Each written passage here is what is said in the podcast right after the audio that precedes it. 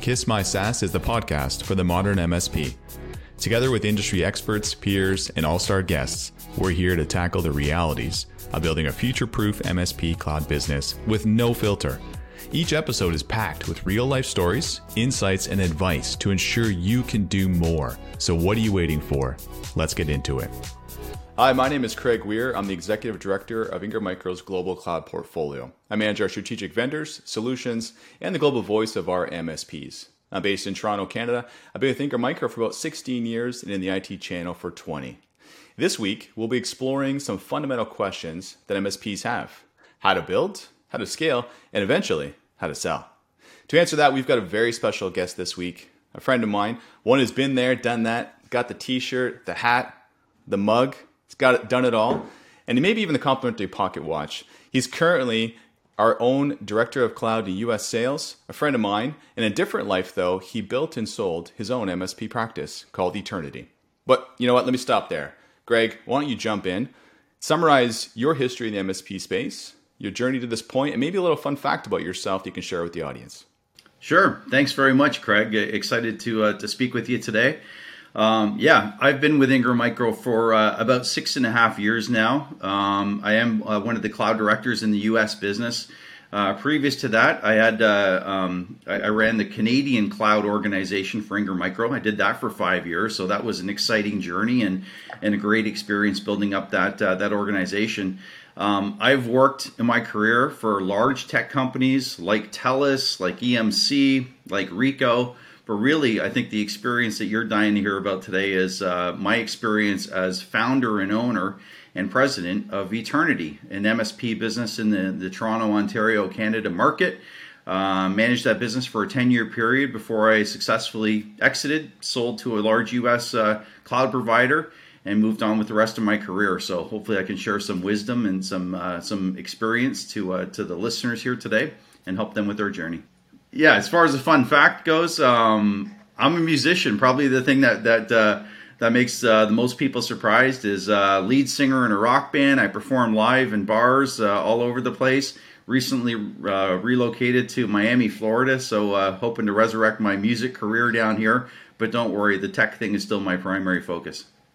Fantastic, Greg. Let's begin with some questions I like to ask each of my guests to get to know you a little bit better. So, the first one what was the first technology you ever sold or became comfortable with? Well, when I when I graduated uh, from university, um, my first tech job was uh, working for uh, Ricoh. It was actually Lanier at the time, got acquired by Ricoh, but it was in the office automation space. So, selling photocopiers and fax machines and printers, and you know that was my entry into the the tech world. Um, had a good good run with that company, a good career there, uh, and really set the foundation for my future uh, tech career. Fantastic. Some similarities. I started at Xerox, so I, I feel your pain in the early years.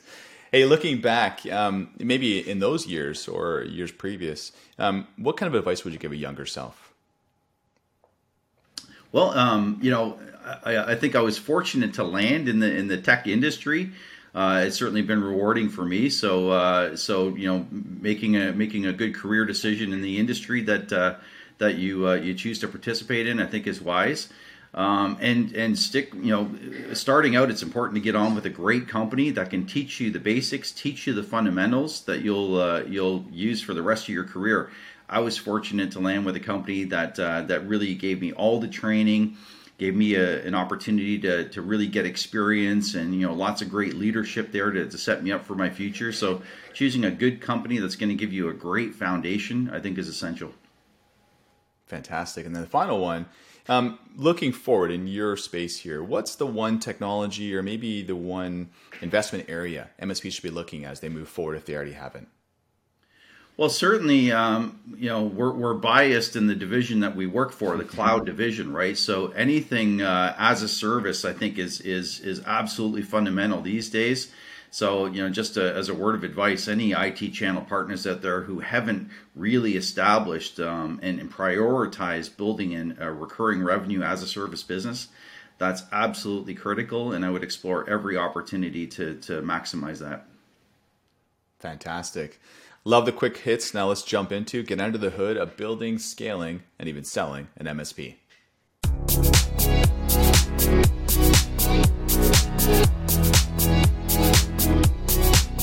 Greg, we're here talking about the lifespan of an MSP. It's a topic that could run into multiple episodes of Kiss My SaaS, but we only have 20 minutes, so let's cover what we can. And as we said at the top of the hour, you've been through this yourself, so it'd be great to hear your own war stories the good, the bad, and even the ugly. So let's start at the beginning, the building stage. For smaller MSPs or new entrepreneurs, what do you believe are the key areas they should focus on to get a solid foundation to build a successful business? Thanks, Craig. Yeah, I, you know, the first thing I would recommend is, um, you know, my previous point was about focusing on an as a service business or recurring revenue business. So, so you know, that goes without saying. But I would recommend that um, you know MSPs focus on a an, a segment of technology, or maybe it's a vertical that they can be exceptional at. Right, trying to be everything to everybody. Um, you know, to, you know, it's it's it's a risky venture because you, you don't get very good at any one particular thing. So um, so I would certainly recommend that the MSPs focus on, uh, you know, uh, a segment of technology, cybersecurity, for example, uh, and or a vertical where they can be very, very good and uh, put the energy into building up a reputation and, and uh, you know, be best in class in that particular focus area. Uh, I think that's a, a, great recipe for success. No, it's fantastic. And let's think about the actual running of the business. When you look back in your early years of eternity, what would you have done differently to help you build and scale better? Like, what, what's the advice you would give to some younger, newer entrepreneurs? Well, you know, when I founded the company in in uh, 2004, I had just left TELUS, which um, you know is a is a one of the largest telcos in Canada, and um, what the, you know it should have been obvious to me when I started the company. You know, the telcos are have, for decades have been built on a recurring revenue model, but when I started the company, I did not focus on a recurring revenue model. We were we were set up as a as a professional services and hardware and software provider and very project based. So we you know we we prioritize professional services, but so we were had the you know the profitability aspect kind of looked after. But uh, what I should have done in the beginning is is put a larger focus on recurring revenue. Again, this is back in 04 when cloud wasn't what it is today. Even the MSP space was very immature. But uh, but I, but again, kind of shame on me for leaving the telco world and not kind of bringing that business model with me. It wasn't until a few years later where we latched onto that recurring revenue model, which completely changed the trajectory of our business. I can imagine. I think in those early years, there was probably a lot of stress as you kind of work through this. So when you look earlier, what what kept you up at night? And from a personal standpoint, I know you have a couple chil- children or, or now adults, um, but what were the obstacles that you were hit, and how did you overcome that adversity? Yeah, well, um, certainly starting a business, uh, you know, um, you know, with, with young children was was challenging at the time, but uh, you know, my wife was very supportive. She ended up working for the company and, and doing an amazing job, uh, you know, handling the administration and finances for our business. But um, you know, when we started the business, again, it was it was project man, uh, project uh, professional services and project based. So luckily, we're fairly successful pretty quickly but what uh, what we experienced was the you know the roller coaster ride of the project based model, right? When you know when you're when you're closing a few deals, you've got big projects to to carry you through for a few months at a time. Uh, but it's peaks and valleys. It's a feast or famine business model, and that really what, what caused the the greatest uh, uh, stress for for me as a business owner. Um, when you're you know busy and everybody's working hard and you're making money, you know everything's funny when you're making money, as they say. Uh, but in the lulls in between projects, it got very stressful. Uh, came close a couple of times not being able to, to make payroll for the staff, right? So any any other uh, owners out there can probably experience uh, you know similar uh, similar situations. Very very stressful. Um, and so it wasn't until we came upon the recurring revenue business model where those peaks and valleys started to straighten themselves out, and and the stress started to go away. But but really tough before that. Yeah, I can imagine. And I think we've done a good job of setting the scene, setting the table when it comes to the early days of running your own business. Um, but there becomes a pivot point for any business that really decides do we want to stay in our current comfort zone, our current trajectory, or do we want to shoot for the stars? So let's talk about that stage in your business of when you wanted to make that decision. So, what was your pivot point? What was the catalyst, the trigger, or the reason behind you wanting to scale and grow beyond your current comfort limit? Well, I couldn't have teed this up any better. The, the, the pivot point for my business had everything to do with Ingram Micro. And so let me let me explain that. We were an Ingram Micro uh, partner back when we started the company, so we used Ingram for you know technology distribution, kind of the the, the classic uh, use case. Um, I got invited to a, a, a, seminar, an Ingram hosted seminar. I think it was in 07, I'm going to say, hosted by Paul Dippell, who many people in the in the uh, you know the audience will probably know. Um, it was a full day workshop, and he ex, you know explained the virtues of a recurring revenue model and all the benefits of you know having a, a steady revenue stream and, and profit stream. And um, I can honestly say, at the end of the day, I was completely blown away. I wasn't I wasn't sure what to expect. And it sounded important, so I wanted to attend the seminar, but I didn't anticipate that that one day would change um, well my career and the trajectory of the business. So uh, upon leaving that workshop, you know, I was I was all bought in, hook, line, and sinker on this new business model. Rushed back to the office uh, went to inform the entire staff that we were completely changing our business model, you know, leaving the old model in the past and embracing this new recurring revenue model.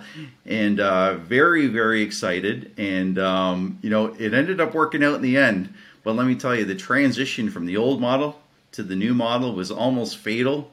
And um, yeah, it was not for the faint of heart. Um, luckily, we made it, but uh, I probably transitioned a little too hard, too fast.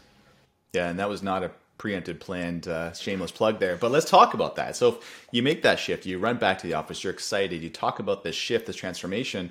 So how did you scale both in growth, but also not forgetting the, the bottom line? Yeah. So well, what we did was, um, so my, my, my company was, uh, we were specialists in uh, business continuity and disaster recovery. Before we continue, what's business continuity? Business continuity outlines how a business will maintain its operations during and following a disaster. For example, if there is a power outage or the business is forced to move location. Well, in that case, how is it different from disaster recovery? Disaster recovery is about responding to a catastrophic event, such as a natural disaster, fire, or cybercrime. And it could include additional drills for safety, Business continuity is about minimizing downtime and staying as productive as possible. Disaster recovery is about getting back to being operational, even if in a limited capacity. Back to you, Craig. So that was our niche, right? So we started uh, building you know back then you know everyone had on-prem data centers so we would you know design these these high availability failover environments from one on-prem environment to a different on-prem environment. Again very project project based failover? Does that mean the fail is finished or you've overfailed? Actually a failover is a backup operational environment in which the functions of your IT infrastructure are taken over by a secondary system when the first is down. This could be a failure or scheduled downtime. Either way, to operate continuously, you need a place in reserve that can keep your IT up and running when you need it to. Interruption over. Back to you, Craig.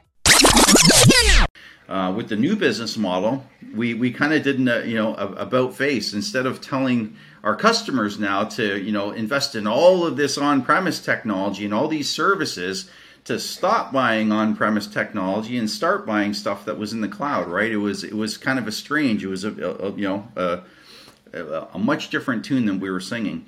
So we had to do it carefully, um, and we so we came up with a portfolio of services, um, you know, all cloud based and all recurring revenue based.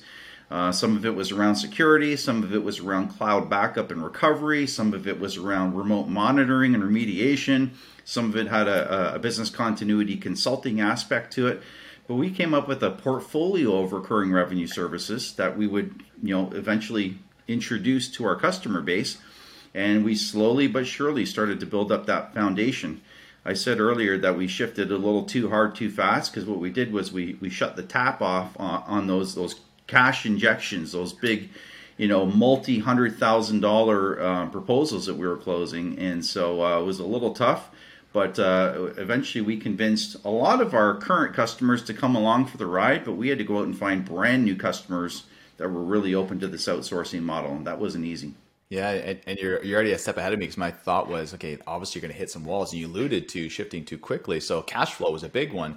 So when you, when you approach the cash flow issue, the change management, you know these things take months, t- typically years, to kind of transform. So how did you remain flexible and agile throughout this entire process? Yeah, we had to, um, you know, certainly uh, revisit our, our, our staffing structure. um, make sure we had the right people in the right place, um, you know, to, to drive this new business model. Um, you know, I mentioned we, we, had to we had to change who the types of customers that we were calling upon because again, back back then, um, outsourcing was still kind of this uh, you know a, a, new idea, and certainly the, um, the the customers that we were focused on, a lot of SMB. We had we had some kind of mid mid level to enterprise uh, customers as well but um, you know, it was all about this this concept of outsourcing. You know, your um, your your IT management, your business continuity, your disaster recovery to a third party provider for a monthly fee. Unique concept. So. Um, I already alluded to not a lot of customers um, were open to that just yet. I'm sure they, they are now because it's you know a, a, decade later sort of thing. But we had to pick and choose the right customers who are open to um, relinquishing control and um, it, it, took some time, but uh, but we made it through.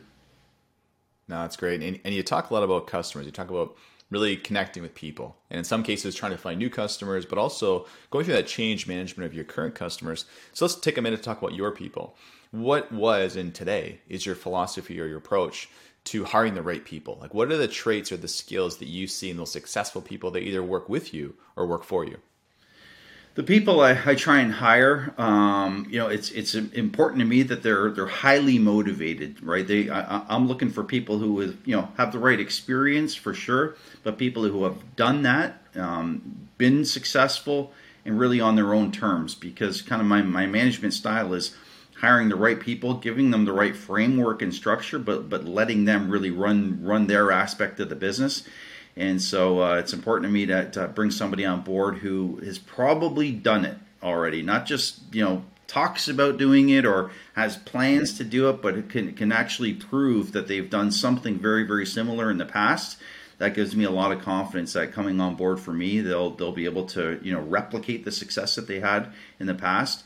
It's worked out very well for me. I'm very proud of a lot of the the people that I've hired over the years. Many of them have gone on to have great and you know amazing careers for themselves, and and that's uh, that's a pretty rewarding thing for me.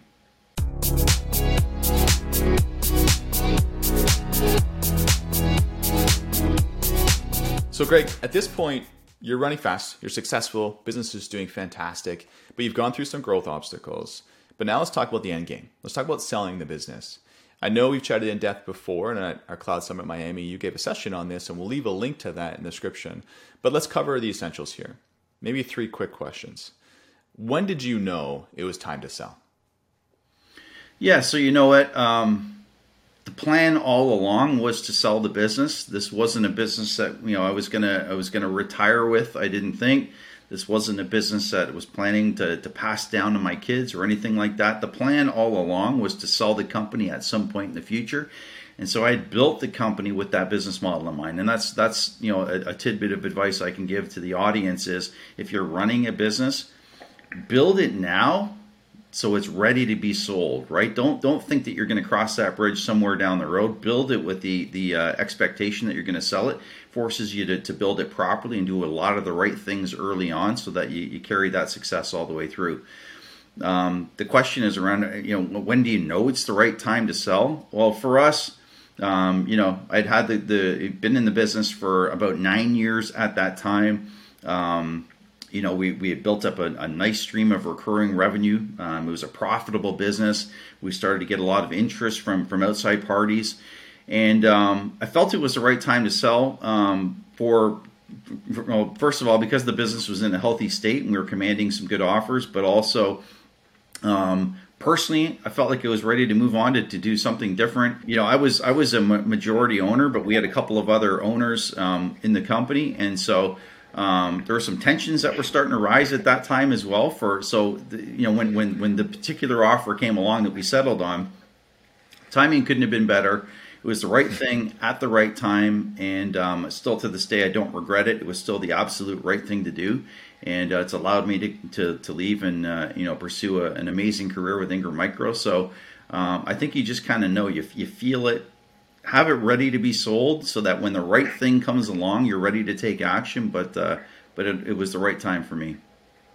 No, that's fantastic, and I really want to call out the point you made. Or you originally created this company the intention of selling, and I think we've all dealt with a ton of MSPs who maybe don't approach it that way and approach it being this is a lifestyle or maybe a long term endeavor who maybe want to pass down to the children and they get to a point where they realize maybe that's changed. So that, that's a really good point I want to make sure I underline.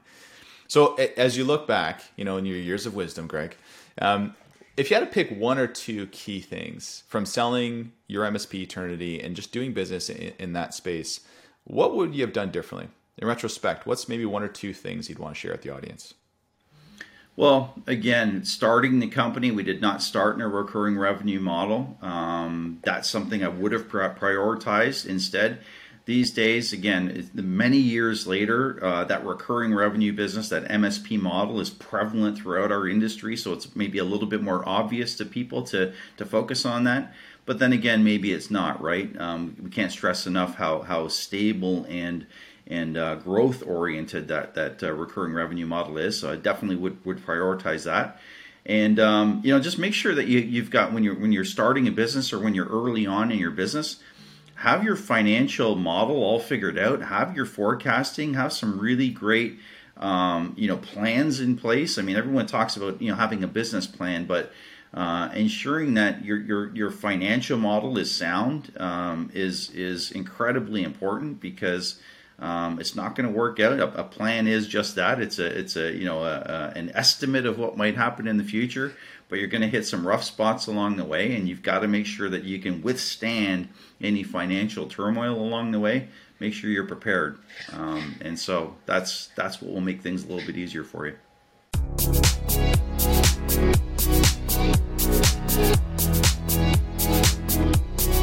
as we wrap things up today, you know, I'm really excited for this session specifically. Is we always finish our episodes with some music, some selections that we add to our Spotify playlist. And you mentioned earlier you're a musician, so I was kind of curious to see what your answers are today. So for this episode, let's mix up a little bit because of that. Um, we look for two songs. And for the first song, maybe a song that resonates with you, a time of change, a time of thrill, excitement, or something maybe that you associate with those earlier years. And maybe for the second song, the kind of the guilty pleasure the one you love singing in the shower or the car, but maybe you wouldn't blast out and have everyone know that you're listening to it. So what were the two you'd pick? And I, and I preface this with I've been with you a couple many late nights where I've seen you jump on stage and take over the mic. That wasn't even your band, right? You, you convinced them. So I'm kind of curious to see what you pick here. You know what? Um, I grew up in the 80s. I was a big, you know, 80s rock guy. I told you I was in rock bands, uh, lead singer, went through the hair metal phase. And so um, I was a big Bon Jovi fan back in the day. So the, the first song I'm going to say is "Living on a Prayer," right? Just a nod to all the Bon Jovi fans out there, all about kind of hanging on to your dreams and you know fighting through and uh, and staying true. So that's uh, that's the first song that I would uh, I would recommend, and it's a bit of an anthem. I'm sure you know puts a smile on a lot of people's faces. As far as a guilty pleasure song, um, again, I'm to throw back to the 80s again whenever Jesse's Girl by Rick Springfield comes on the radio, I mean, I just can't I can't help myself but start singing to that song. That's one song that's uh, that stood the test of time. Um, I love it, one of the greatest songs ever, and uh, I can't help but sing it along. So that would be my guilty pleasure. Oh, that's great, and I'm pretty sure I've, I've heard you sing Bon Jovi "Live on a Prayer" on the stage a couple times, so I can attest to that. Hey, so listen, these are fantastic choices. We'll add them to our playlist on, on Spotify so you can check them out for more information. I want to thank you, Greg, my guest today, for some words of wisdom, some fantastic time to spend with a friend to talk about this important topic. I want to thank our listeners. Um, if any feedback, any questions, or any insights they want to share with us, they can always reach out directly, leave a comment, and also too to make sure that you join us next time for Kiss My SaaS, the podcast for the modern MSP. I want to make sure you subscribe to get notifications for their next episode, and until then, we'll see you next time.